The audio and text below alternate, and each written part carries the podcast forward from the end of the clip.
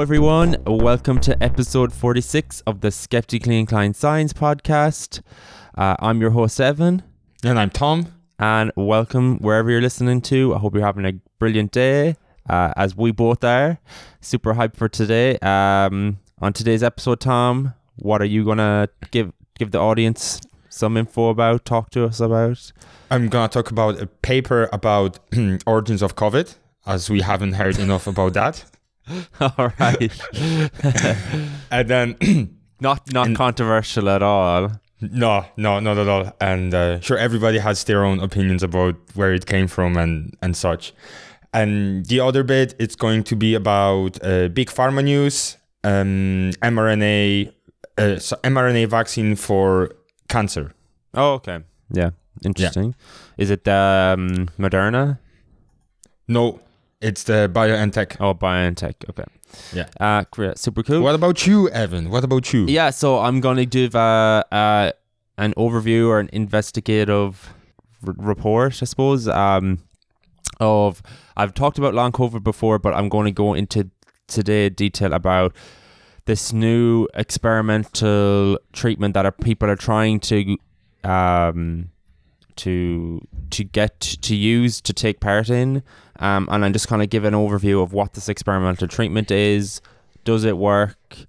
uh, why people are doing it. And I suppose um, ultimately the question is: Are are experimental treatments the answer, or should we be waiting for clinical trials to be done um, for long COVID? And I've I got did a a post we posted on our Instagram about the.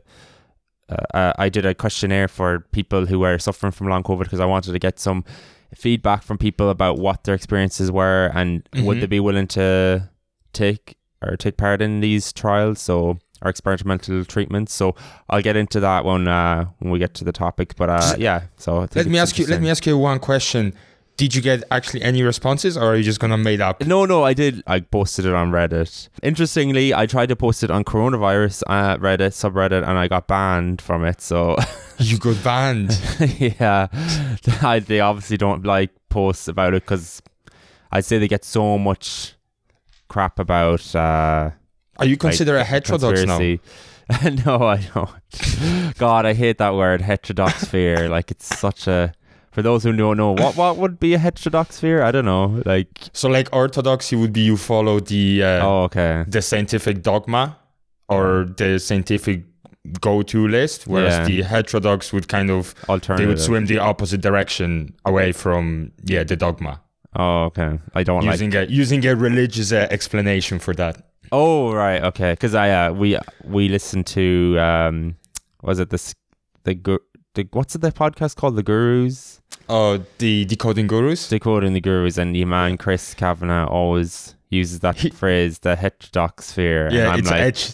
I hate. I don't like the word, but I suppose what else can you use to describe a lot of these? They like de- they de- decode. I don't. Is it decode or like understand these gurus? The mansplain. That's what they're doing. They are Okay, mansplaining. mansplaining. and it's just he uses that heterodox sphere to describe all these like Jordan Peterson, Graham Lindsay, yeah, all Lindsay, yeah, yeah. So I, Yeah. I, like the word heterodoxy. So now, now you're a heterodox. well, I'm not. We're not going into that at all. No, not at all. I. uh I'm. That's way above our pay grade. I think. Nothing is above our pay. pay. But I'd How was your week? Yeah, yeah, go, yeah, good. Yeah, I, I want to compliment you on your beautiful garden that I got a chance to see. Uh, you have Oh. a lo- Oh, lovely, yeah. pe- lovely you peppers. you went to see it when you came to visit. Yeah, I'm Yeah. trying to grow peppers at the moment. It's really good weather today, so I'm getting hopefully get some good growth. And it's rain, but it's like trying to get stuff to grow at the end of October, November. Trying to depend on it to grow is not a good idea. Um, Uh, so. I don't know how much. I don't know. I don't even know like how how big they'll get. They're little. They're not that big at the moment. So I'm like, how, It's not all about the size, but I know, but they should really be ready to come off, and I can take them off. Like at the moment, they're still very much attached. So, um, right. right. On that high note, Let's let us give jump into the news for us. Ju- Just jump right into the news, that's it. science Uh, news. Oh yeah, and actually, by the way, we just be- before you get into it, uh, we didn't get any of our Nobel uh, predictions right, unfortunately. Um, surprise, surprise. surprise, surprise! If anything, never try to predict the Nobel because But sure, it's impossible. it's, Like the- it's impossible. The odds of Well, getting I think the right. science ones are impossible. Maybe the literature and peace, um, like maybe you could predict them, but like the science ones, you just don't know. It doesn't seem to go. Usually, it'd be like what's topical as well. Usually, you could think that, but like they don't seem to care about what's topical at all. because it has to it has to pass Mm. the test of time. Mm. What was and it was isn't it? What was the uh, medicine again? It was. Can you remember? Of uh, yeah, to figure out how to sequence uh, archaic oh DNA, yeah, basically around that. Yeah, and yeah. The, your favorite, your medicine. favorite uh, prehistorical human, the Denisov. He was all behind that, wasn't it? Well, I just want to say that the book you gave me about Neanderthals really enjoyable. So there's that. Um, I I like I like I like that stuff. Yeah. And I think the chemistry was I think what chemistry was like they were um for ex- communication, I think, or something like that. I don't know that when I just I don't remember that far Mm. back. The I'm mRNA sorry. got robbed. It, it did not. It's too early. Just give it a time. Ju- Just like your garden, give it a time. Okay. at the time. Yeah. Yeah. Um. So yeah, to sum sums it up, we didn't get anything right. uh, surprise, surprise. that didn't discourage us at all. And next year uh, we will try to predict again. We'll get it Uh, right once. Yeah. Well, will you, you'll be saying the mRNA vaccine until Yeah. it, until you get it Isn't right. it like a broken clock is right twice a day? So That's it. That, that's a bit of a folk uh, wisdom on you guys here. Okay, let's wrap this up and let's start talking about some more current news. Uh, pandemic origins uh, of COVID 19. So I don't know how you were thinking about it, but I personally I was convinced that it was of animal origin and that's it. And then somewhere in the third to fourth month of the lockdown, I started entertaining the idea of COVID escaping from the Wuhan well, so it Institute wasn't of Virology. into it that you were No, I just jumping on the short. conspiracy train. I was like, I was first one in there. I was like, yeah, it escaped. Uh, you know, so so-called uh, lab leak theory. Never went so far to think that it was engineered, but I thought there's a high chance that maybe it has escaped from the lab. But then once again, um, I changed my mind to the animal origin story, and I kind of stuck with that one. But I admit, without beaten, that um, yeah, I was I was at some point I was like, oh yeah, there it maybe it has escaped. So. Uh, I don't know. Have you ever hesitated, or were you always? oh, uh, definitely. Um, I think I talked about this last season for sure about uh they they like when they did they swabbed the market they could find Mm. it on the cages and everything but they could never find it on the from an animal right.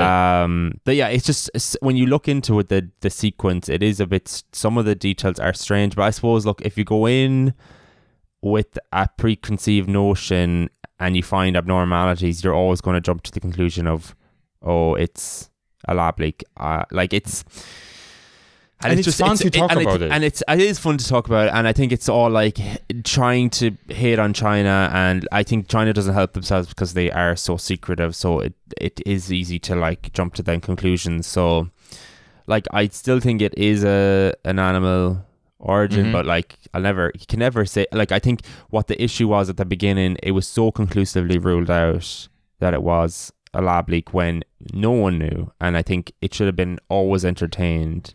But then it was with the whole politicization, and that, that was Yeah. where it all comes st- unst- unstuck, really. So, but anyways, you go ahead. Okay, so back to the paper. So this this scientific news is based on the paper that I have read and was really interesting.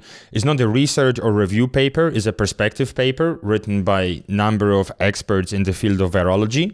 So it's a collaborative work, and basically they uh, ret- looking they are looking retrospectively at the COVID nineteen uh, pandemic. They're looking retrospectively at other RNA uh, viruses that have um, that were also involved in other uh, outbreaks of infectious diseases, and basically the paper comes down to kind of giving us some sort of guidelines of how to proceed forward in case of next RNA virus based pandemic.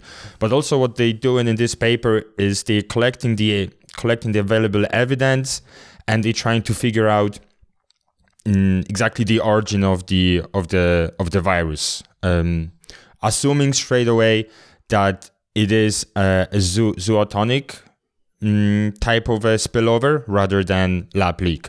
So in, in this paper, mm, they uh, they already assume that. Well, they don't assume, but they the evidence points towards it being of animal origin. Mm. So it was uh, it was published on the October uh, 10th of October. So yeah, tw- 12 days ago. And uh, as I said, it highlights uh, what signs we should be looking out uh, for another um, pandemic, which will most likely happen. And um, it is brought to our attention that RNA vi- the paper is bringing to our attention that RNA viruses have been a major source of emerging infectious diseases ever since the beginning of 20th century. Uh, and you know it's 20th century because we are able to document things much much more efficiently. But I'm sure back in the day, before the 20th century, there were all the RNA based outbreaks. But these of the 20th century, they include the influenza A pandemics, HIV, um, and now COVID 19.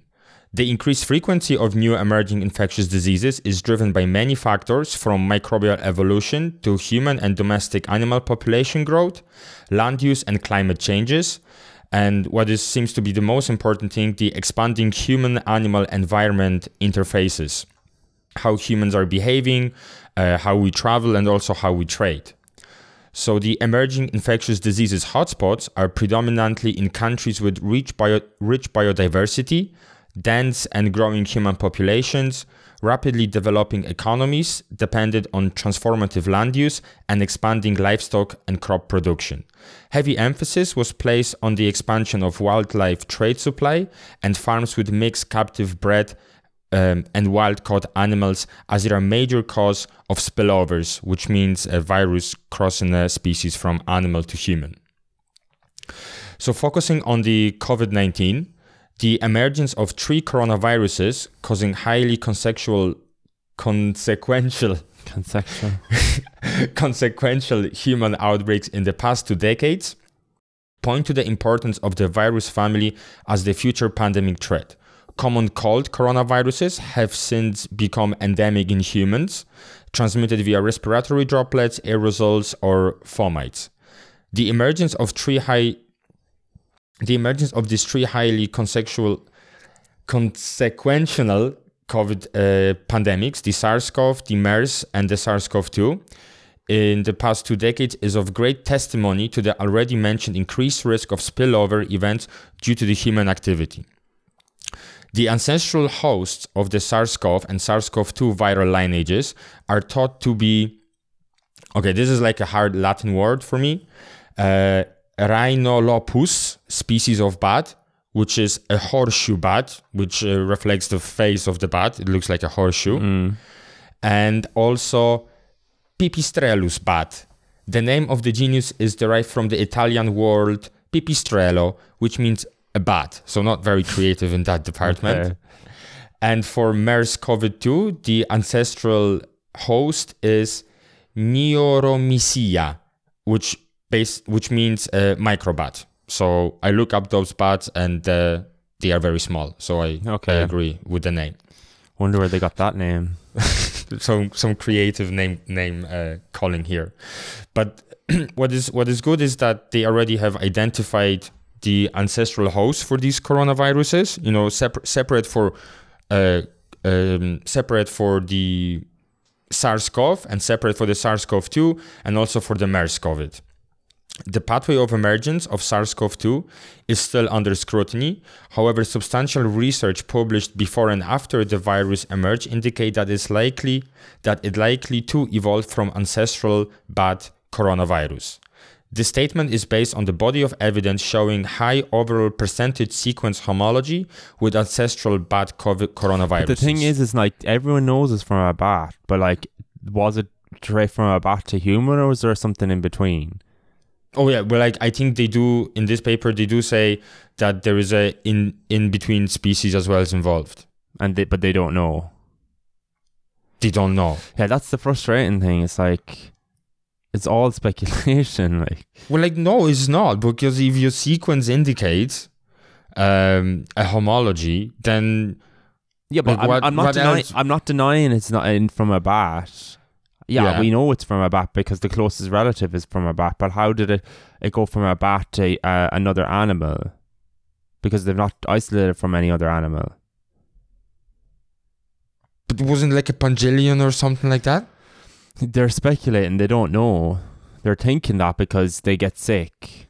I think with COVID, they can catch COVID. Yeah, but for the for the people who think that you know it's not a bad, like there is another that there is like for people who who rather who don't want to believe that to, to refuse to accept that it's a bad and they keep falling back on this lab leak uh, theory or that it was engineered. It's like this is another body of evidence showing like look the origin of the virus started in animal. Yeah, but I think what most people would say is this bat woman, Mhm. as they call her, she was working, had the lab in Wuhan. She was Okay. working on the strain in the Wuhan lab. And then he escaped from that because she had manipulated it. So, like, what does the paper say no, that, be, to see, so they also that? they also tested for that. The paper also comments on attempt of engineering the SARS-CoV-2 in the lab and produces counter arguments saying that the failure to detect the evolution of the furin cleavage site in closely related viruses from Laos after repeated passage in the human cells in vitro suggests that it was unlikely to have evolved into SARS-CoV-2 during laboratory procedures. Because they of did try- cleave site. Yeah, you know how important that furin cleavage site it is for coron- for the SARS-CoV-2. It's like it basically it, it is there to facilitate virus entering um, human cells. Just Yeah. to put it very simply.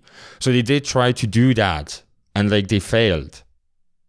Th- They couldn't do it themselves, the No. scientists. No. Instead, it'd have to be. Yeah, but So like, they- they, they can't say for sure, though. They can only speculate and say, we think.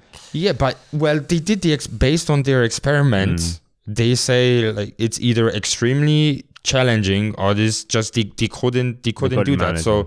so you think like by chance someone happened and then by chance someone released it? Like how many chances like are we gonna include in this scenario when it's when when to to still entertain the idea that it was a lab leak? Well, I'm more just saying that it could have they could have manipulated it enough Yeah, it could have that it, it could have come chance from the moon. A co- but like I'd say, uh, okay, yeah, fair enough. They it but it there's no evidence that it came anywhere near from the lab at Well, all. they Only they- to have is they have that that they knew they were working with that strain that's the most closely related. Um, but yeah, it's just um, there's no. It just it's just a pity that there's no way of like testing the lineage. Like, where did they acquire this this cleavage site?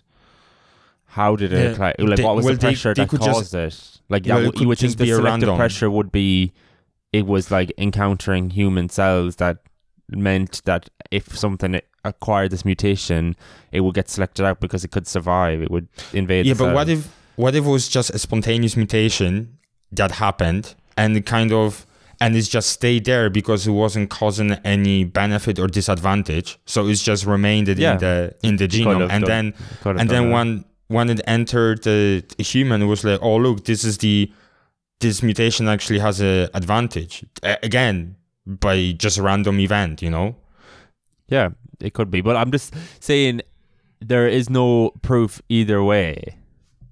There's no conclusive proof. Like you have to say that, like just to do to what that. There's no pr- there's no proof. You can't say conclusively it definitely was an animal from an animal because there's no proof. You're this is only pure speculation because it said there's because there's lack of evidence that we can do it in the lab. It doesn't you can't mean that oh we can rule it out then.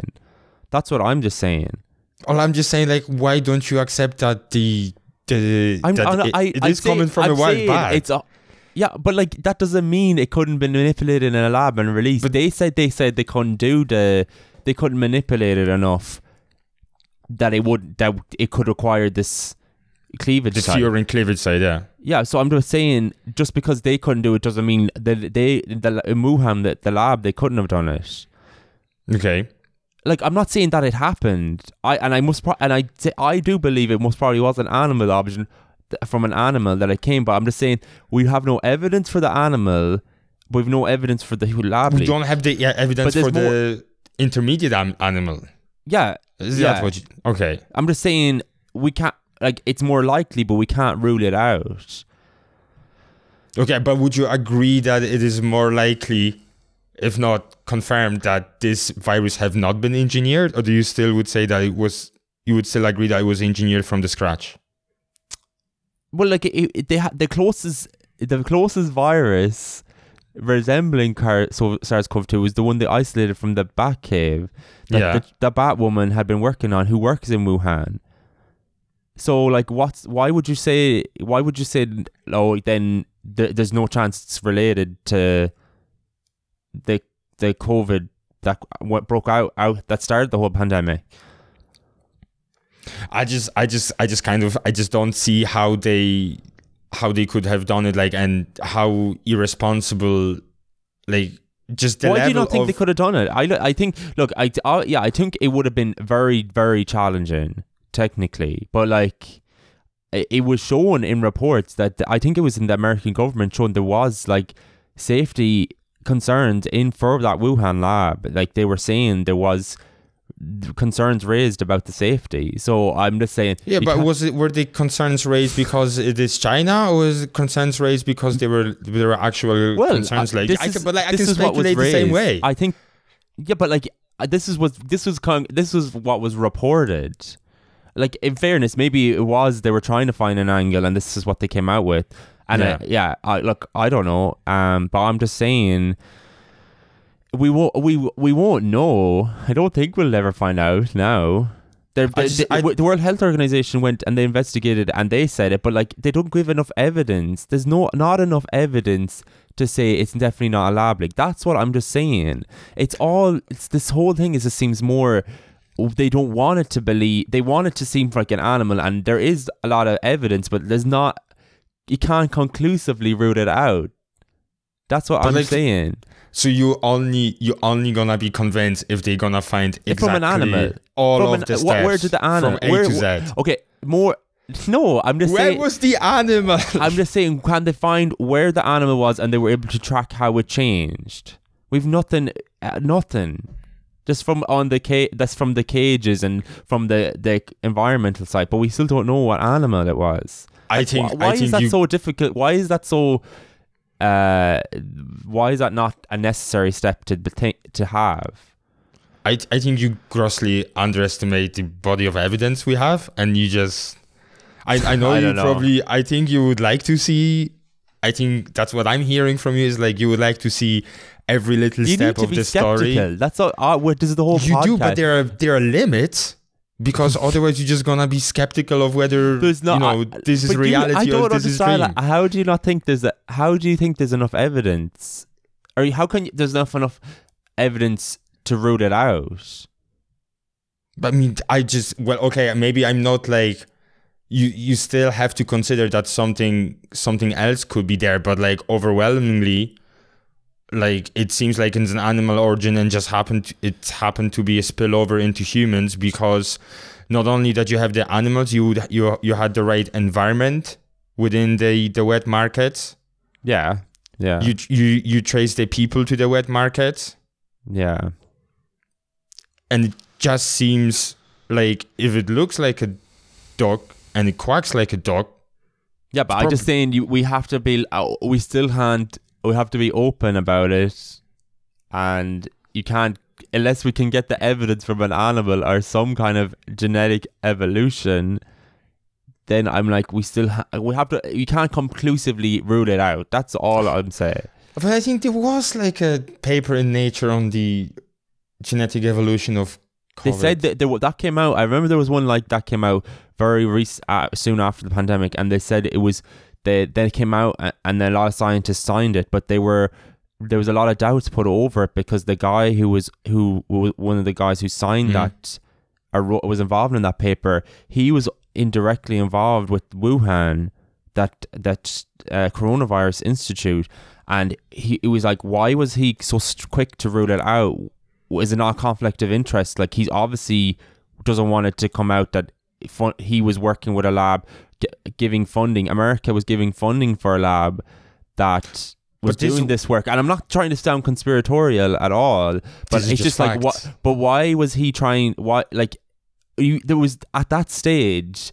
There was still no evidence either way, and like to conclusively come out and like, oh no, it was definitely, it definitely had to be from animal. There's no way it came from a lab leak. It's like, but well, where's the evidence to say that? Why? Why is there? There's no, but no proper investigation. No one's gone to China to like look into it, and uh, and I like think it uh, just, I just, I then I think it was the whole, the whole thing is like when Trump came out and said oh, it was a China leak, then everyone just dismissed it. And whereas, and I know I'm not saying it, I would have dismissed it, but it just saying it wasn't there wasn't enough work done to dismiss it. I, I Um, love how you brought President Trump into it, into your, into this, into everything, making it political again, Evan. Okay, I see where it's happening, but let me tell you.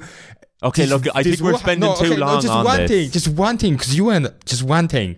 Uh, the the Wuhan lab, the the Wuhan uh, virology lab, like it's not this. This is not some like hillbilly lab on the top of the hill. On the top of the hill, like it's an international lab making collaborations with loads of top top tier virologists. Like so, it will be hard to find the scientists out there that did not have a collaborative work with that place because of the nature of the place. It's not only states, but like Israel, Canada, all the Yeah, other but he was uh, not. But like that's it's different. I think he was involved with the Wuhan lab, and he got he was getting funding for the lab. So it just seemed a bit suspicious.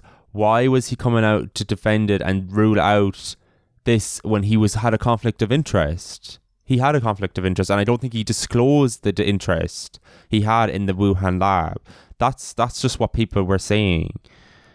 or you really are an investigative little scientist on there. this is what I, I was I was just I, there's been a lot so much written about this like Okay, fair, So, fair play, fair, fair. play. um For like- everyone, yeah, go on. no no I just yeah I'm just the paper obviously but it didn't it's does it really have any anything new that apart from like oh we've done the experiments it's really difficult to prove like Yeah, they have guidelines for how oh for the future for the future how it should be managed. They have um, they have a section about scientific misconception and how it should be uh, uh, how counter how what what should be the counter response to uh, scientific misinformation and uh, just you know general guidelines for the future. Um, Okay, well, you, you you certainly have undermined the value of this paper in my eyes now. So, But you the might other as- thing, actually, uh, I because I was reading that book about coronaviruses, they Yeah. were talked about the pandemic, and they had a guy. He's like a coronavirus expert. Um, he was doing work, um, in co- coronaviruses, and he was trying to find um because the it, the next pandemic could again be another coronavirus. So he was trying to come up with a drug that they could use that could ca- wouldn't matter what the coronavirus was, what what it what shape it was, how how it infect. Well, like it was still going to be a respiratory infection, but like whatever shape and form it took, that they'd be able to use a drug that would be able to counteract it. And uh, the two, it, it was the end of the book, and they had done. It was like they finally found this drug that we, it doesn't matter what pandemic happens, we'll be able to, able able to use this drug. And it turned out the drug was that molnupiravir.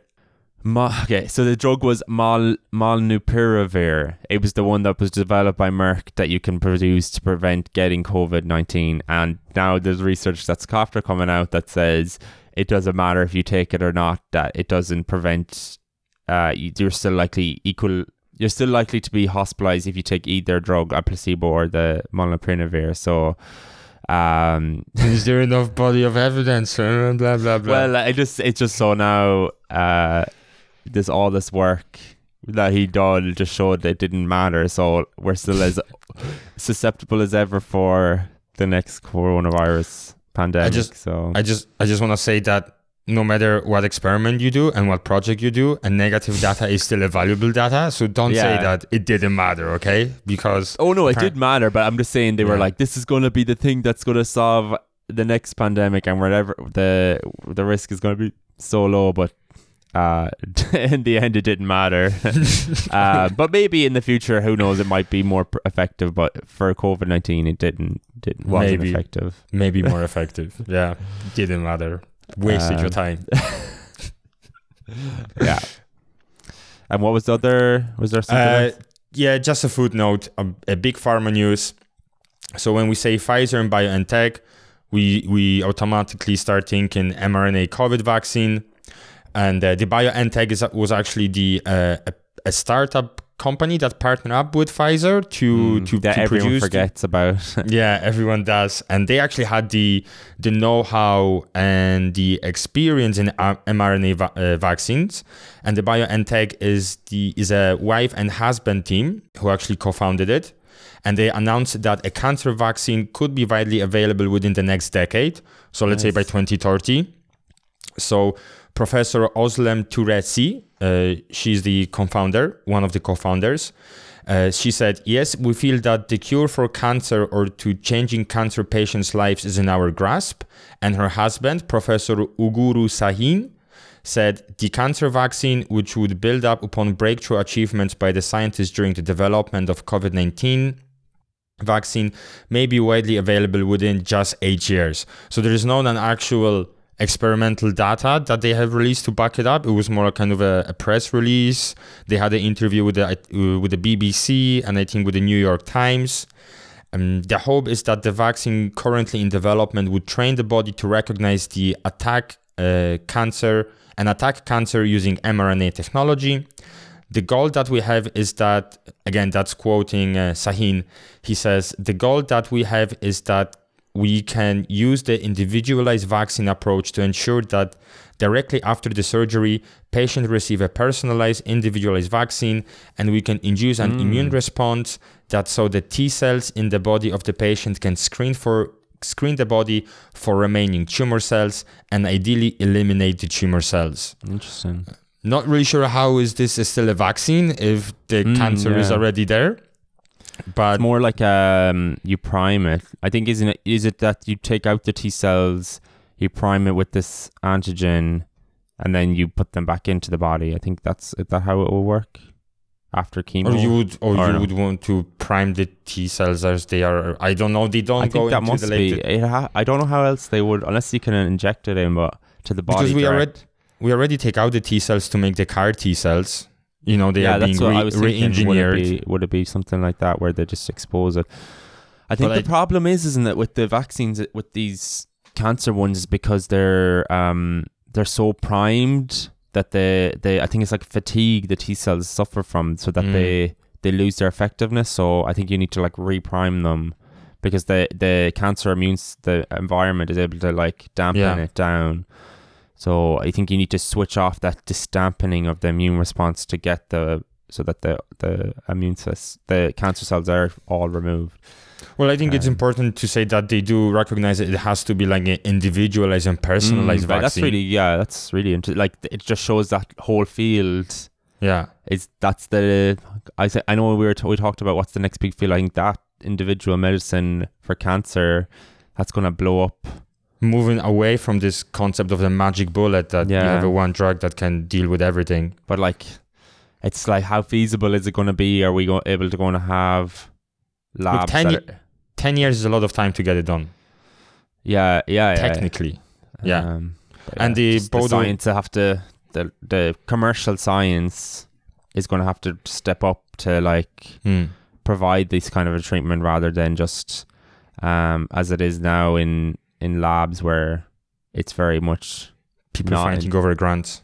yeah well it's most of this work is in research labs and you're going to need commercial labs to do this work and it's like can they will they be able to step up and do it so Yeah, Yeah, well, hopefully. fingers crossed for uh, for the BioNTech uh, power couple. definitely yeah, will uh, hopefully some the true power mm, couple some s- more substantial news will um, come out. Bo- both of them have uh, quite high positions within the fields of immunology, Mm. and and just yeah. So they what do definitely do, know what, what they you think talk they do about. like as a for a relaxing day like in the evening or like they've done a I- hard day of science they want to chill out Are you telling me they not binge in uh, the House of Dragon? How's the Chaga? Yeah, I wonder are they like what do they do to like wind down? Uh, I like- bet you like, oh, let's read this book from the Paper. 15th century or something like that. Yeah, Um, for I sure. know. Different breed of people from uh, me and uh, me and you, I'd say. Yeah. Okay. Cool. That's thanks, it. Thanks for that. I hope I didn't um, shit No, on you did. No, no, you did. you did. Thanks for that. Uh, I was very hyped for today, and I just feel my energy dropping down. But yeah, thanks, mate. Love talking to you. No worries. Give you a bit of dose of realism, isn't it? so then on to my main story about um, long COVID. What's going on? What's the, is there experimental treatment? What is it? And where is it going? So the reason I wanted to cover this is because I do feel like the long COVID patients are being forgotten. And I feel I was just reading with interest what, what was going on in the field, like what are pa- patients doing, and I just seen that they're doing taking these experimental treatments, and I'm like, is this the right thing to do? Um, but then at the same time, I'm like, there is these poor patients have nothing else going for them. They're desperate. We should be allowing it. But then at the same time, I'm like, should we be doing clinical trials? So it's kind of like I don't think there's a right answer for it, but I just wanted to give our audience uh, an overview of what's going on, and um, I want to see what you're think of it as well, Tom.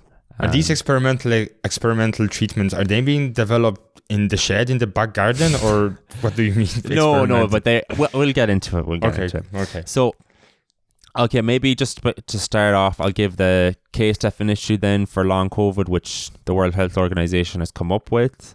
So, post COVID 19 condition, which they call it, occurs in individuals with a history of probable or confirmed SARS CoV 2 infection, usually three months from the onset of COVID 19, with symptoms and that. With symptoms and that lasts for at least two months and cannot be explained by an alternative diagnosis. Common symptoms include fatigue, shortness of breath, cognitive dysfunction, but also others and generally have sorry, cognitive dysfunction, but also others uh, symptoms and generally have an impact on everyday functioning. Symptoms may be new onset following initial recovery from an acute COVID 19 episode or persist from the initial illness. So they can be either new or they can be just prolonged uh, symptoms. Uh, and the symptoms can fluctuate or relapse over time. Like when we got COVID as well over the summer, Mm-hmm. I had like a cough that got worse at the end of my COVID uh, Mhm. infection, and it, it prolonged for like a month afterwards. So I don't know, was it? Could you classify it as long COVID? I did get over in the end, but like, yeah, it was kind of weird to think. I was like in my head, I was like, oh my god, am I going to have this cough for how long? It, it took forever for me to get over it. I just didn't understand as well because my symptoms were not severe, so But all it, it- it leaves a lot of people cough. confused about it. Sorry. all you have, all you had is cough. Yeah, but like it was just I couldn't. It was always like a tickly thing in my throat or in my chest, and it was just like yeah, you just not. It's uncomfortable, I suppose, and you're it kind of like I'm not really fully recovered yet. So Oh, yeah, Okay. Okay. yeah. Um, but now as well, like the World Health Organization and the head of it, Tedros Adhanom Ghebreyesus, uh, is his name. Hope So I didn't slaughter that. Um, he said long COVID is devastating the lives and livelihoods of tens of millions of people and wreaking havoc on health systems and economies. And he's warned that countries need to launch immediate and sustained efforts to tackle the very serious crisis. COVID has killed almost 6.5 million people and it's infected more than 600 million. I like don't know anyone who actually I do know two people at work who haven't ever got COVID. I don't know how. Um, but I think everyone that knows at this stage someone who has got COVID. Um, Yeah. so the Wor- World Health Organization estimates that 10 to 20% of survivors have been left with mid and long term symptoms such as fatigue, breathlessness, and cognitive dysfunction. So, like 10 to 20% of 600 million, like that's a significant number. Um, Stark research published this month suggests that as many as 17 million people in Europe alone may have experienced long COVID symptoms during the first two years of the pandemic. So that's a huge number of people Mhm. that are still struggling. There's no test for long COVID. Its precise cause causes remain mysterious and little is known about how it interacts with other medical and physical conditions. This partic- this poses particular challenges for scientists, public health providers and politicians because they don't know how to tackle it. If a person is severely fatigued and unable to work, for example, there's no lab test, x ray, CT scan, or MRI that points to something and says, oh, there's infl- inflammation here, and that's the reason for the fatigue. We don't know what the mechanisms for this brain fog, one of the common symptoms, seems to be. Uh, and it's like, how can someone who is very sharp intellectually and very energetic all of a sudden can't concentrate for more than half an hour on anything? And like people who were running marathons, they can't even have any exercise tolerance anymore. Um, so it's it's kind of scary how little is known. As I said, I've said this before, and the research is just so um, into it is very stark. I'll I'll give an overview of Mm-hmm. the research at the end of this. Um, I looked on clinicaltrials.gov to see what's been what's actually in trial right now, and it's actually very disappointing. Um, so I like to get an understanding of like what's going on in the public, just to get for my for this podcast. I I did a questionnaire, a poll, just put it out there to see like what what what's going on for people and Mm-hmm. and would they be willing to do the experimental trials that I was treatment as I was saying. So, like, what do you, uh, what what would you expect from the questionnaire? Do you think? Well, yeah, okay, maybe the first one I don't know. More male or ma- male or female. I think males are more affected, right? No, more females are affected. Really? So in our tro- in our poll or questionnaire, um, fifty just under sixty percent were women, and just uh over thirty six percent were male. And there was a slight one person didn't want to say if they were male or female. Okay. but I Um, thought COVID was more likely to affect men than well, women. it, men are more likely to die, but women were more likely to get this long COVID symptoms. That was Okay. how it worked out. Cool. okay. Um, and but by the way, I think this this is a biased poll because I'm obviously was asking people what their sim- this was self-reported, so there obviously might be more say they're more worse than they Yeah. are. Um, and uh, I I got this predominantly most of the results from Reddit, so again it was skewed to younger people, not to the older people who would be able to access it. So that's why like for the age range, it was uh it was actually for the twenty to thirty year olds, it was the highest amount. okay. Um, so there was forty five point five percent.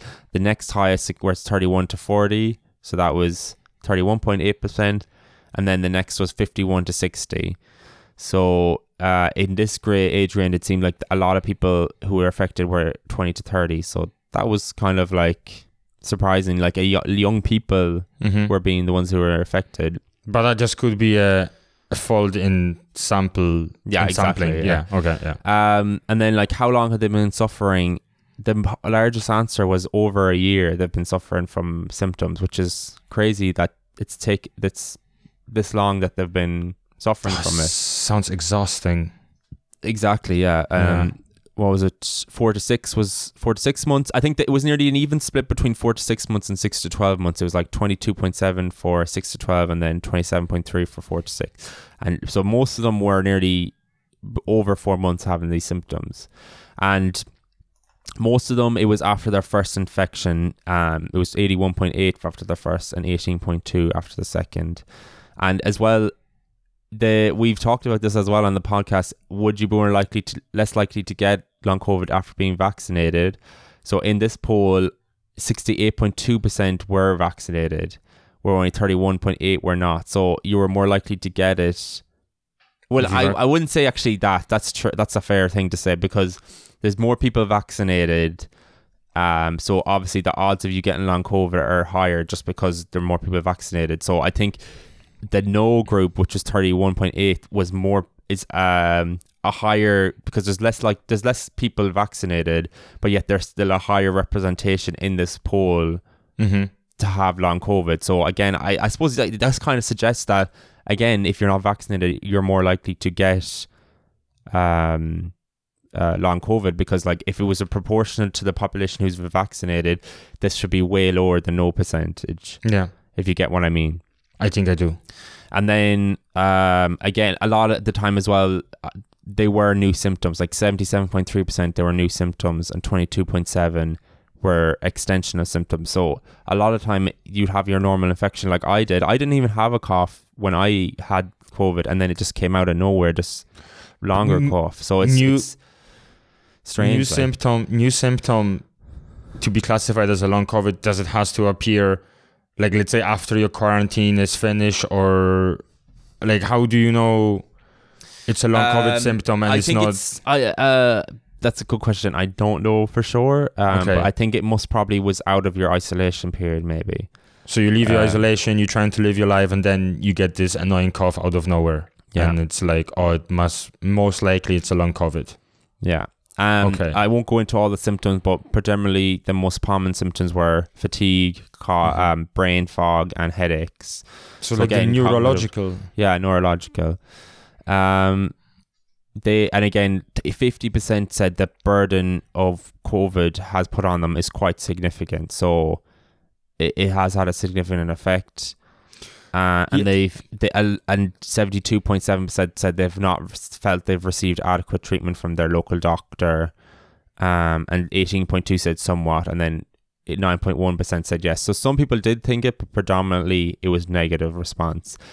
Uh, and then I said as well, how, how do you feel you've been forgotten? 63.6% said they did feel they've been forgotten in the response to long COVID, and Mhm. it- 36.4 said no. So, like, it's a weird thing because, like, we've moved on, everyone's moved on with their lives, but this COVID thing is still in the background. It's not over. yeah And, like, this is still a thing that could happen. And I think no country has really, like, even come out and acknowledged it or be like, we need to protect these people. Like, it, they're just forgotten. I, I really think, I really feel sorry for these people. Okay, I didn't know you were so compassionate toward. Okay, that's interesting. Go on. I'm a Okay. caring person. Okay, I'm learning Um, new things about you. yeah, yeah, it's crazy to think like. Yeah, I have the garden, feelings. the um, um, empathy. Okay, keep going. So, um, w- so what's happening? So what's going Mhm. on? What, what are people do patients doing? Because they feel like they're forgotten. There's not adequate treatments. People are deciding to go for these experimental treatments because they're so desperate to get Yeah, some kind of help for it. Tell me what are those now? you you want to know right now. I just So- want to know. Patients with long COVID are desperately traveling to private clinics in Cyprus, Germany, and Switzerland. The golden trio for great, getting great treatment, I'd say, for experimental treatment, um, for blood filtering apheresis and anticoagulation drugs. Um, so I'll give us some a story from this woman. She's from the Netherlands. Her name was Gitte. She was infected with SARS-CoV-2 in November 2020, and she was tired for weeks afterwards. But she talked it up to the virus. But soon she was experiencing such extreme fatigue that it took her two hours to walk to the kitchen to make breakfast. She had brain fog, heart palpitations, was short of breath, often felt sick. Um, and battery tests, as I said, they found nothing wrong with her heart or lungs, and she was just sent back to her GP. And she had to end up leaving her job in November 2021 because she just couldn't go back. Mm-hmm. So what she did was she joined a group, a Facebook group, as you do for uh, long COVID, and they discussed about traveling to Germany for apheresis. So apheresis, it's a process known as blood washing. Uh, uh, if you want to call it that, it's like a, a layman term. So it involves inserting large needle into the veins, and the blood is filtered, removing lipids and inflammatory proteins. So this is actually done. It's recommended by the German Society of Nephrology as a last resort if you have a lipid disorder. So there was a new clinic offering this treatment in Cyprus. It was known as a long as the Long COVID Center. So she decided to travel there and give it a try. Uh, and two months later, she was back at home. She had spent fifteen thousand euro, and she had no improvement in her symptoms, which is kind of sad to say. I just Um, feel sorry for this lady now. but yeah, yeah, obviously, yeah, she had, she was desperate and she was willing to try anything, and it ended up getting her nowhere. Yeah. And she's only one of thousands traveling to try this apheresis to treat their long COVID. But where's sorry to interrupt you. Like, where is this apheresis idea coming from? Like, who said it works? So, um, what they've found is that uh, when we is it? So, they they I, actually well, I'll get to that. I'll get to it eventually. Maybe it's No spoilers. the flow of the story will make more sense. But there is Okay. some. It's not that they're putting it out of their ass. There is some kind of research that's done. Very liberal with your language today. Okay, keep going. okay. So she Gitta is only one of the thousands traveling to get their these treat uh, centers to get their long COVID treatment treatment.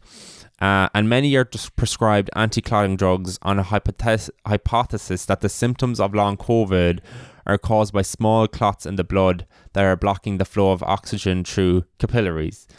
Uh, I know a bit of a stretch, I suppose, but Sure, we have would- something to go by. yeah, because it, there is clotting caused by COVID infection, so this is where they kind of think maybe it is happening.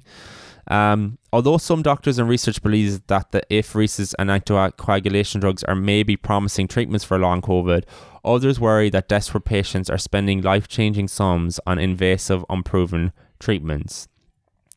In most European countries, doctors can offer experimental treatments or off label drugs to patients if they believe there's a benefit, explain the risks, and they obtain consent.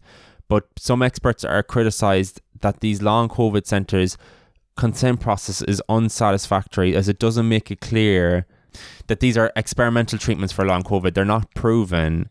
There's no trials to back it Yeah. and the consent form asks patients to sign, a, sign away their right to sue the clinic if they become injured or after having apheresis. So again, it's not it's not ethical because why would It's you need to sign a yeah why would you need to sign that away when Exactly. um, if it's if if you're wor- that worried about it um and it's not surprising to see people who are now debilitated by long COVID who can't work or financially support themselves seeking treatment elsewhere because there's nothing to help them in their health system right now. But yeah, people can go bankrupt because of this with limited evidence of effectiveness. Uh, and this is the thing like, question should experimental treatment only occur in the context of a clinical trial? Like, what do you think? First, it, it is unacceptable that people are spending fifteen thousand or probably even more to get like apheresis done on them. That that's ridiculous in my opinion. Like, and that shouldn't be allowed in general anywhere. But It's like, what, what what's the right way to go about it then for these people who have nothing? I know, I know. Like there is, n- as you said, there is no right or wrong answer here. It's it's absolutely horrible that that these people have to go through this, and we don't have anything that could help them.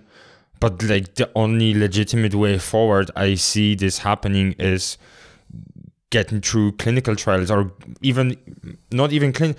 I don't think we can move on to clinical trials now. We just have to understand the disease and it's not gonna happen overnight. You know, it's just not how it works, and it's horrible that these people are are left to themselves. I don't know if there is any form of palliative treatment, you know, just to kind of take away the um, the symptoms or anything like that.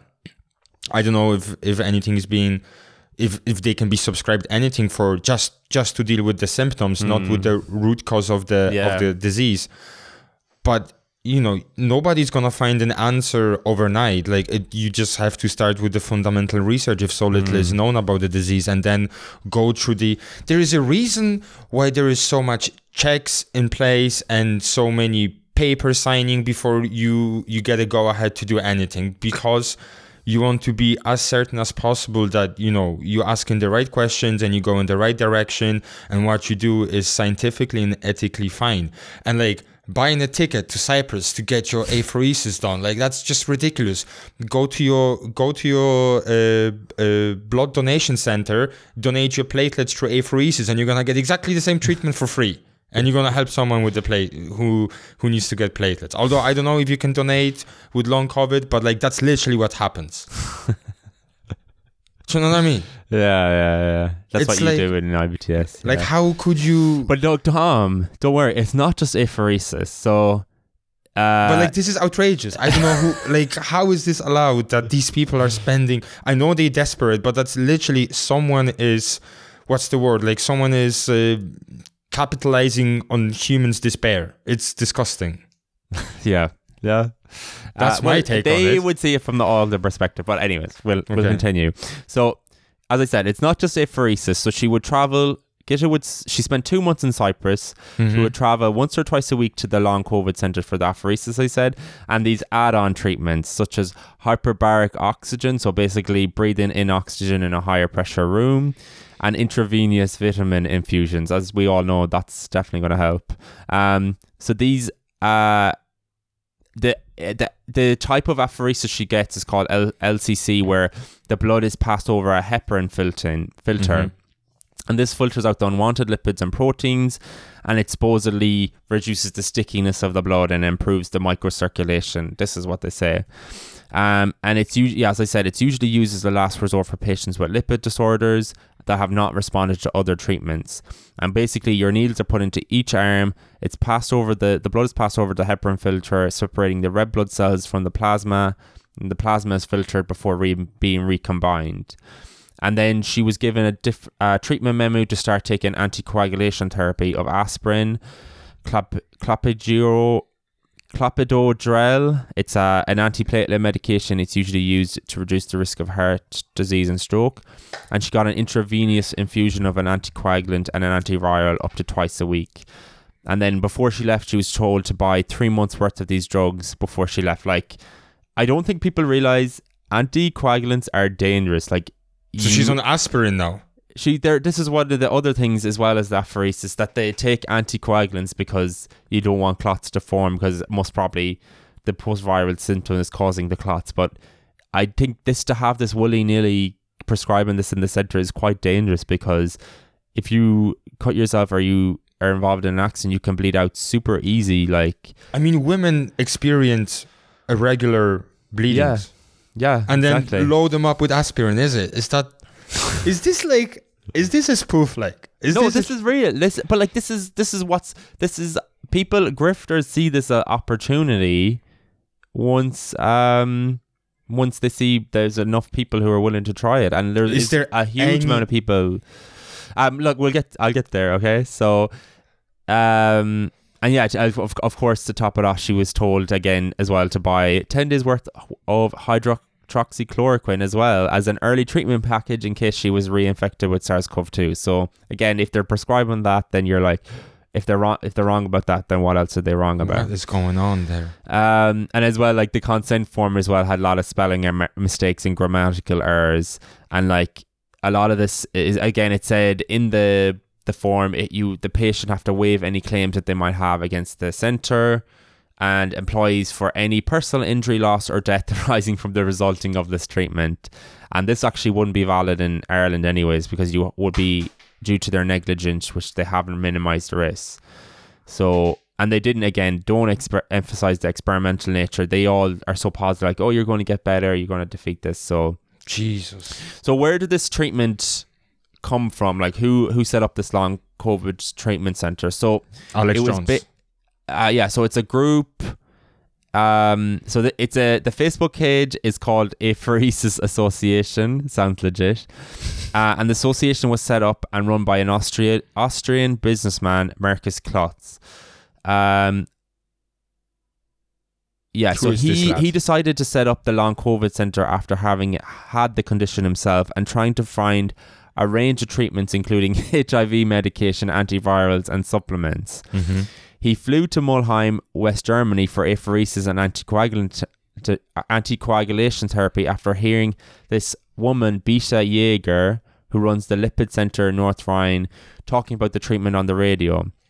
Jaeger is an internal medicine doctor, and she had read reports saying that COVID causes problems with blood clotting and believed that the treatment itself could be used in those with long COVID. So this is where she got the idea from, and she was what- the one doing the treatment. Do you know what this whole thing sounds? what? What's what's the name of this uh, Austrian fella again? Marcus Klotz. Yeah, have you seen Doctor Strange? The which one? The first one, the very first one. Uh, I don't think I have seen that. Okay, so basically, quick story. Yeah, he is a very rich person, gets into accident, spends all of his fortune looking for experimental treatment to fix him, ends up in a magical castle. Yeah. This Right. is literally real life Doctor Strange, like some loaded billionaire just It's inspired by randomly, randomly tries to every single random things that could fix him, and he just ends up in Germany getting apheresis. like, yeah. can this story be any more random? So she, this is um. So the woman Beatrice sorry, Beate Jaeger. She talked to colleagues hoping that they would allow her to treat COVID patients in intensive care wards in Germany, but was denied permission.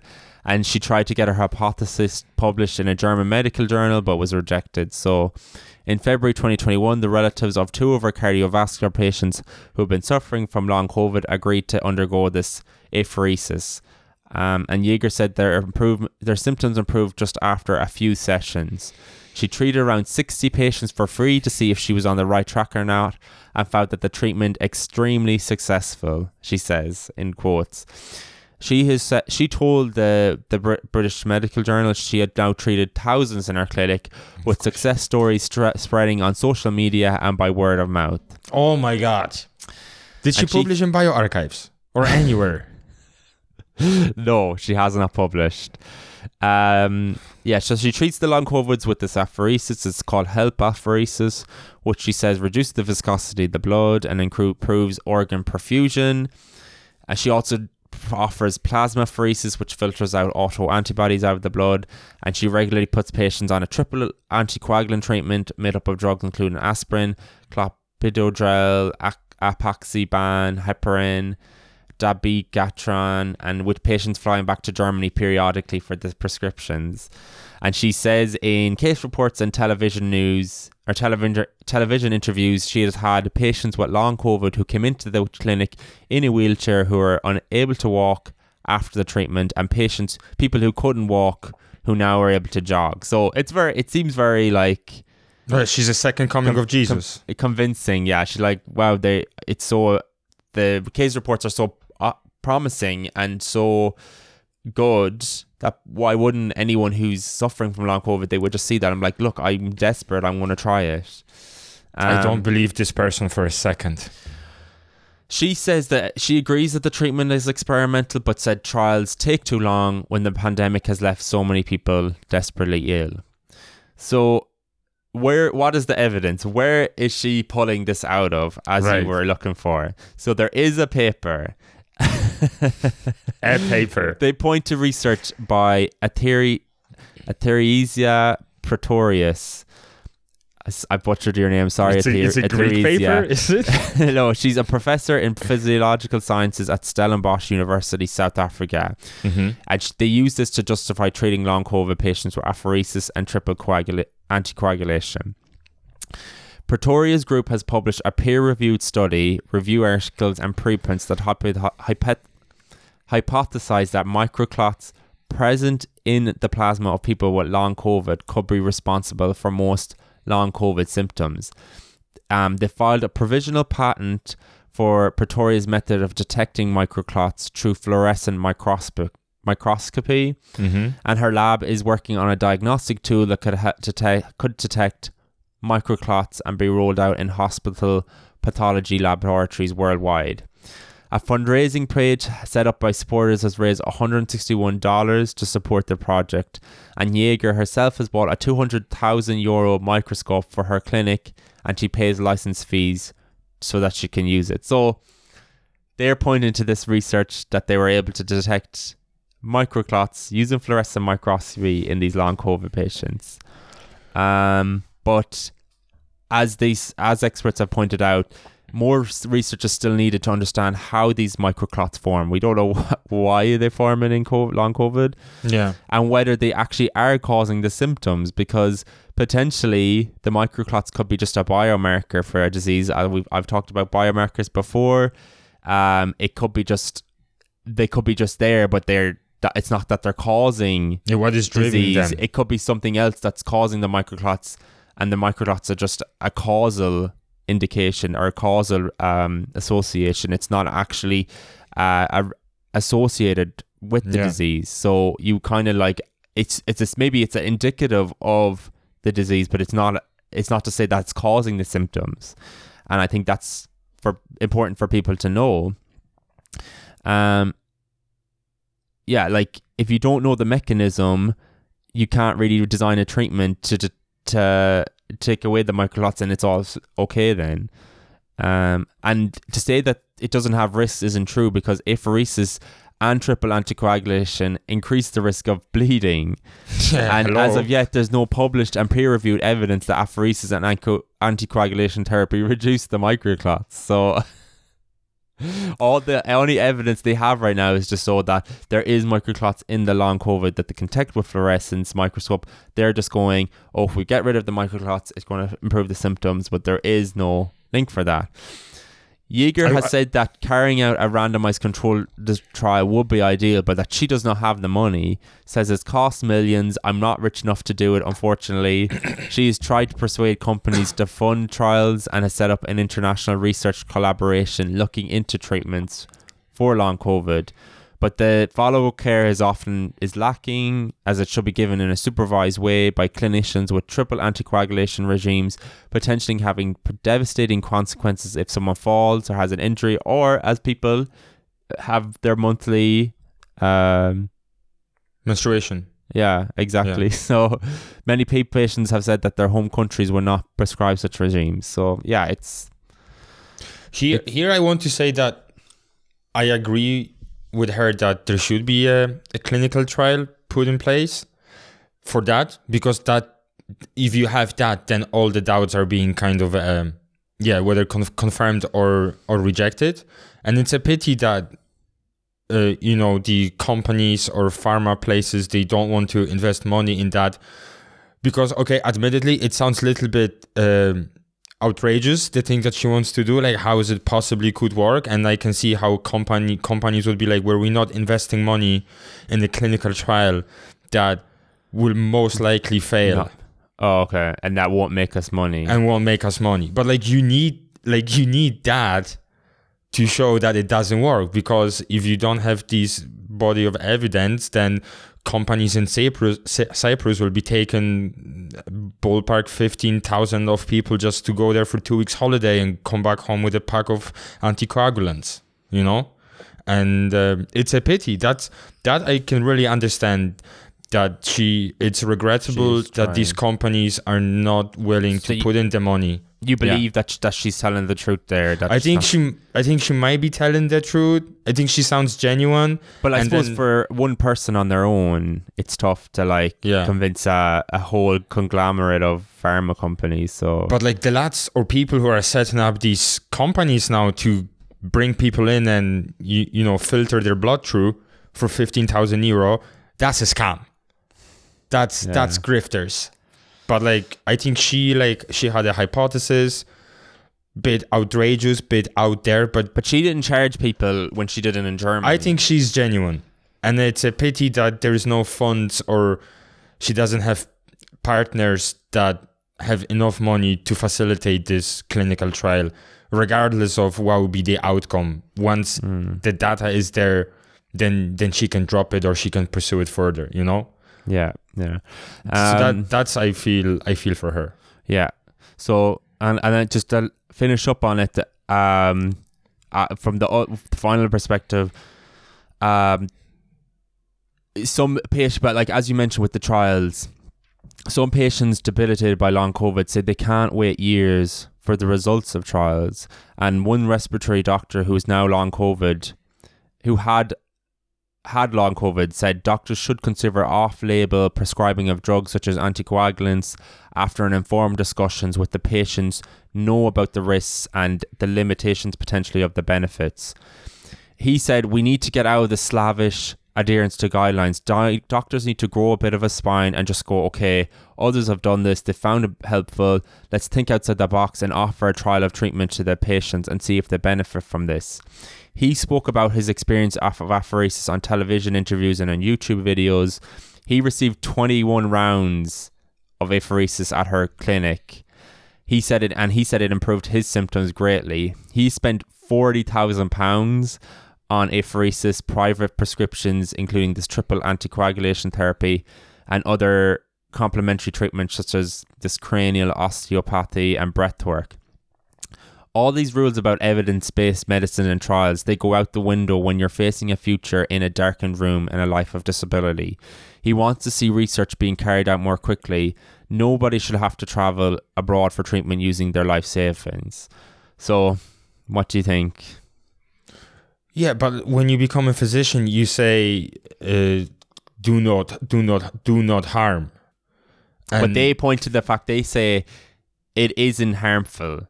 The only risk is that you might bleed out, or you ha- there is a potential for bleeding. how like can the- you how can you belittle a risk of bleeding out?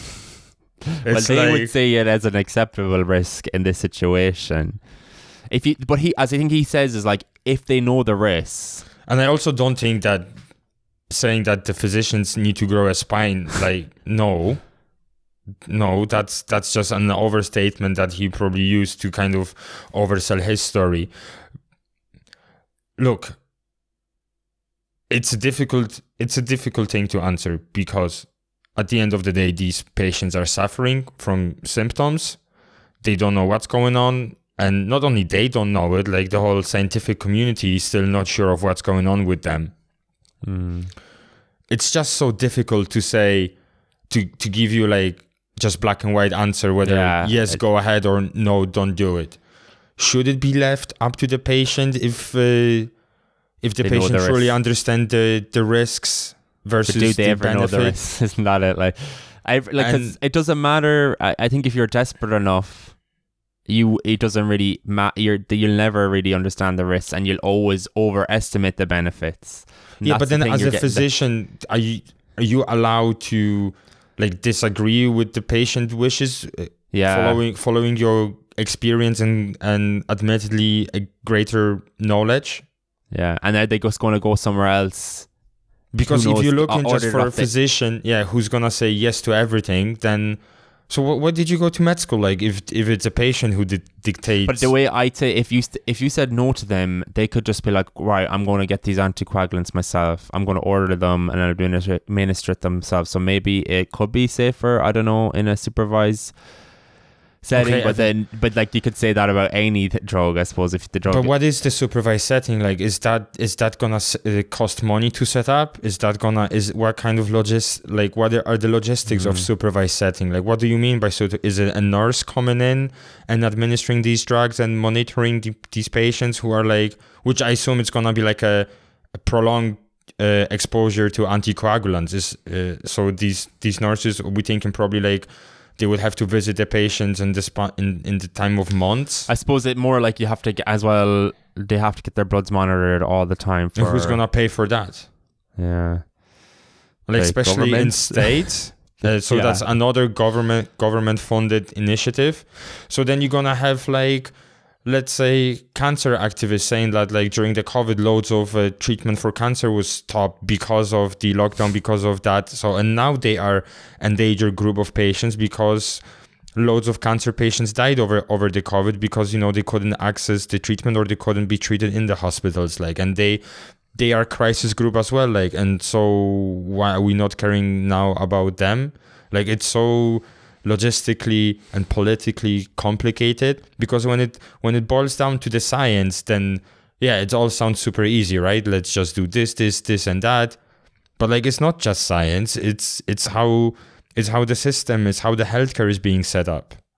Mhm. so just by saying that we should create not- a, a safe environment for for people to try these experimental treatments, like it's kind of like it's a it's It- a nice sentence the that doesn't it- really mean anything. But it depends on the country. Maybe it's more like you can more more easier to carry out in other some countries than others. Uh, UK cannot hold on to a prime minister for more than six weeks, and do you think they're gonna set up and then But COVID not, it definitely won't happen in Ireland before it happen in in the UK. Like I think the horrible thing is that the patients with the long COVID are still being left to fend by themselves. yeah, and even even if you have like this uh, this um this German lady, uh, what was she had a very strong surname. Ye- uh, Jaeger, um, Jaeger, yeah, Uh, no, it's not. That's her first name. Oh yeah, it is beat beat beat. Yeah, Jaeger is her Yeah. first name. Um, so Dr. Jaeger, like she sounds genuine, and I think she believes in her hypothesis. Yeah, but there's like belief is not enough. Like there has to be there has to be some more evidence to it, evidence to it. Like, and it's just not Mhm. gonna happen overnight, and it's horrible because these people will suffer for much longer, and that's just that's just the truth of it. They will suffer. Mhm. Nothing nothing's gonna happen next month, and nothing's gonna happen in two months. Yeah. See, the thing is, is like for me, uh, the way I look at it is like, yeah, they, I think a lot of people can get this rehab care, and like that's the kind of thing to try and help in their recovery of their symptoms, rather than like using drugs or a pharmaceutical option. Um, because like maybe they can recover, but like I, obviously it doesn't seem like it would be great better if we had like a drug option that these long COVID patients can take in the meantime, Yeah. but it doesn't seem to be. And I like this is what I I mentioned at the beginning. I looked into clinical trial clinicaltrials.gov, so it tells you all the clinical trials that Oh are yeah. happening. And I was like, okay, what trials are doing right now? Because this is what they're saying. We should be doing clinical trials. This is what to to like assess if uh if it works or not. Uh, um, and so I wanted to see drugs that are actually being used. So what I, I filtered basically what dr- clinical trials they've finished recruiting, they're in the process of finishing up. What what drugs are out there that's being uh done? What Mhm. are in the process? So there was only ten trials I could find. Okay. Uh, and out of the 10, I think only one I would say is an actual uh, that could be actually used. That I would count as legit. The rest I don't think are really that good. W- It was Okay. actually one that was carried out in Oxford. It's this drug called AXA 1125 and it's efficiency, safety, tolerability of this AXA 1125 and fatigue after COVID 19 infection. So, and they're actually using a placebo and the drug. So I was like, okay, this seemed like the one trial that I was like, this could possibly tell you about a drug that could help in long COVID Mhm. patients. The rest of these trials, like one was like, uh, they were just on about the, uh, like these um, what's the word? Uh, homeopathy, homeopathy treatments for treating um, uh, long COVID. Like I'm like, why are you trying to use? They're like probiotics, uh, naltrexone, which is like it's it's like a drug. You know, when people are withdrawing from um, uh, for, it's low dose. Sorry, low dose naltrexone. When people are withdrawing from drugs, they usually Okay. take this. There's a very controversial um, low dose that supposedly has an effect in multi multi MS, and it can Mhm. help in all these range of treatments. Again, it sounds a bit like one of these too good to be true. So I was like, this sounds like crap. Um, there's another one. It was like Prospecta, and I was trying to Google this up.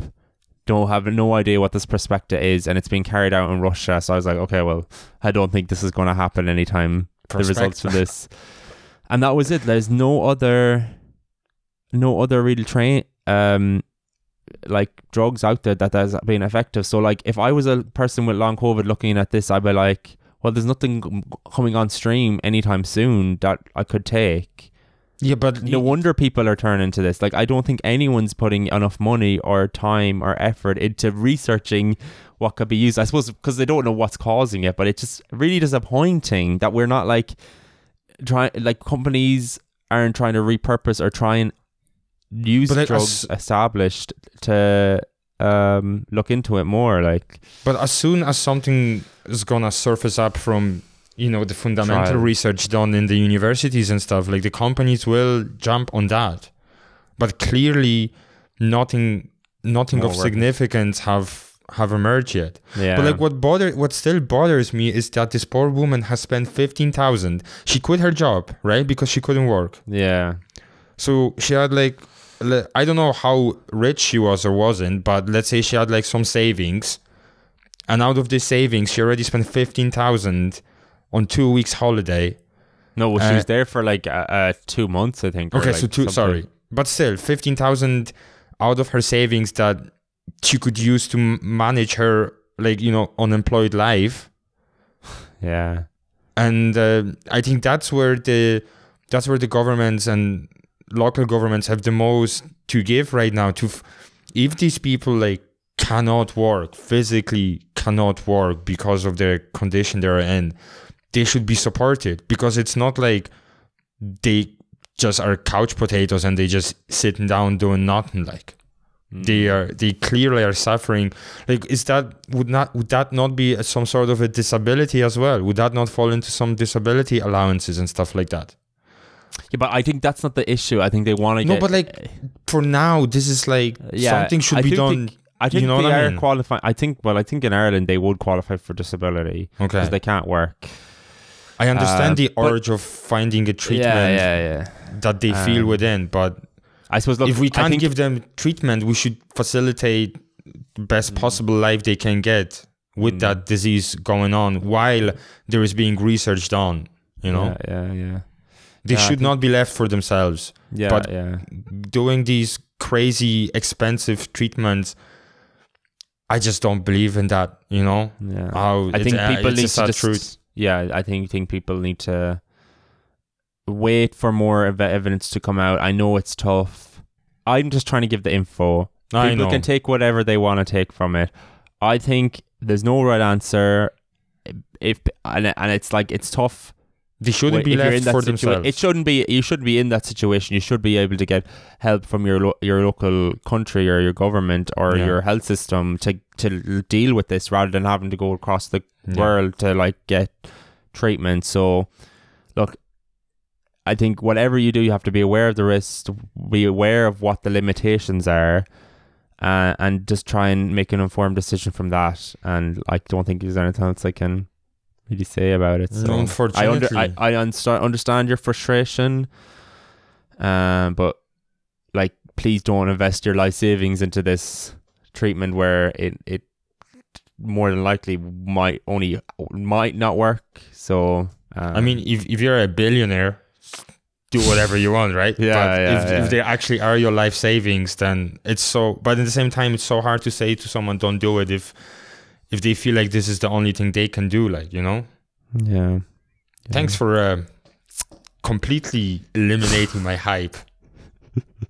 Well, I think I, I, I but like It is this important. This is the discussions I like to have where there's no right answer, and I'm like, I just, I, I really think, yeah, it's, uh, and I'm just trying to understand it, and uh, uh, anyone who's suffering from it, best of luck. Hopefully, you can, we can, Jesus, can get yeah. through it. Something will come. I'm sure something more info will come out about this. I'm sure a lot of people are investigating it, and um, yeah, that's all I'm Mm, going to say about yeah. long Me- COVID and and experimental treatments and and Probably uh, do look for like support groups because you know there is a power hmm, when people yeah. are together. Probably And you can avoid the apheresis association. yeah, That's probably not the best. I would group. just say stay away from any Facebook groups, maybe. Just- try and find it from an independent, from your doctor who they know are groups maybe that have formed through that. yeah. I, I, yeah, apheresis association. Next thing you know, they'll be organizing conferences. Yeah. Um, yeah. Well, thanks for that, Evan. No worries. That's um, it's Like really sobering because I even forgotten about long COVID people. yeah, yeah, yeah. It's, I it's was. a- it's not. everyone wants my to move on with their lives, and there's still like Yeah. these huge Yeah. people who are still there. So, um, It's hor- Yeah. horrible, but yeah. Thanks for bringing this to our attention, and yeah. thanks This for is, showing um, us. long many- episode, I think today. Um, I'm sure we might have to try. and what did we maybe- say? No longer than an hour. No longer than an hour. Yeah, Okay. people well, want to hear about this. but I, I think Want to hear us arguing? yeah, and you shitting on my earlier story. Which Yeah. is, it's just fine. it's fine. It's fine. Um, okay, so that was today's episode. I hope you enjoyed it. I hope you learned something new. Um, and yeah, I hope you have a great day wherever the rest of you yes, enjoy the rest of your day. Thank you. you finished it. You got there. It got there. Yes, perfect. Okay. So for me, stay skeptical and uh, see you next time. Stay skeptical, guys. Bye. Bye.